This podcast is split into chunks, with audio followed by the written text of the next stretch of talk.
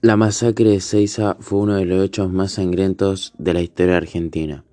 Pero para ponernos en contexto debemos saber qué pasó, por qué pasó y qué consecuencias tuvo.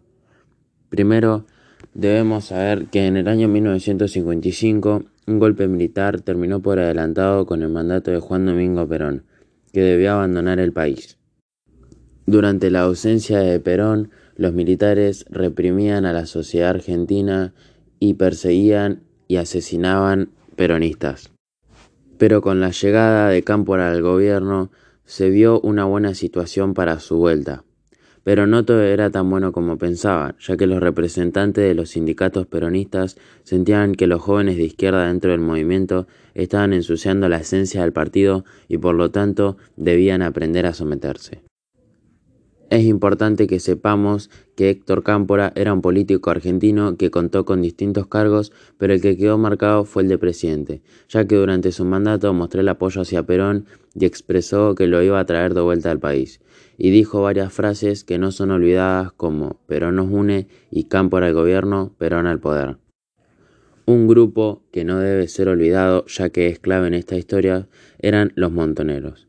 Los Montoneros fue una organización guerrillera peronista Argentina, surgida en la década de 1970 durante la dictadura autodenominada Revolución Argentina.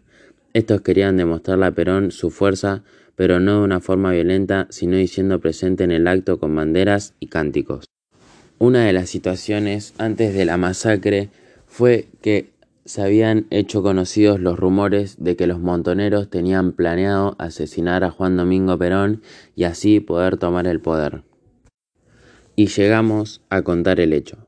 El 20 de junio de 1973, Perón regresaba al país definitivamente tras 18 años de exilio, y lo que se pensaba como un momento de alegría terminó siendo una tragedia que se originó por la lucha entre las diferentes expresiones de la interna peronista. Aún hoy se desconoce la cantidad exacta de víctimas que dejó el episodio. Esta masacre dejó en evidencia muchos factores decisivos de la historia de la violencia política y de la represión en la historia argentina. El presidente en dicho momento, Héctor Cámpora, era la cara de la movilización para los sectores juveniles, sindicales, combativos e intelectuales de la llamada tendencia revolucionaria del peronismo, hegemonizada por Montoneros, la célebre guerrilla peronista. Pero con el tiempo, este gobierno perdió mucho apoyo y credibilidad y esto generaría la división y conflictos internos dentro del peronismo. Estas diferencias explotaron en lo que conocemos como la masacre de Ceiza. Ese día más de un millón de personas dijeron presente en lo que sería el retorno definitivo luego de 18 años en el exilio de Perón. Las conducciones de las organizaciones juveniles peronistas y montoneros tenían planeado hacer una gran demostración de poder a partir del número de sus militantes, esperando que Perón comprendieran que eran el sector mayoritario.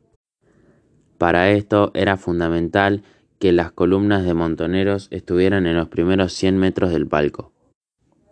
El acto terminó siendo un campo de guerra y todo lo que servía para ocultarse daba seguridad ya que la gente estaba al descubierto y no contaba con armas. Y debían rezar que una bala perdida no impacte en ellos.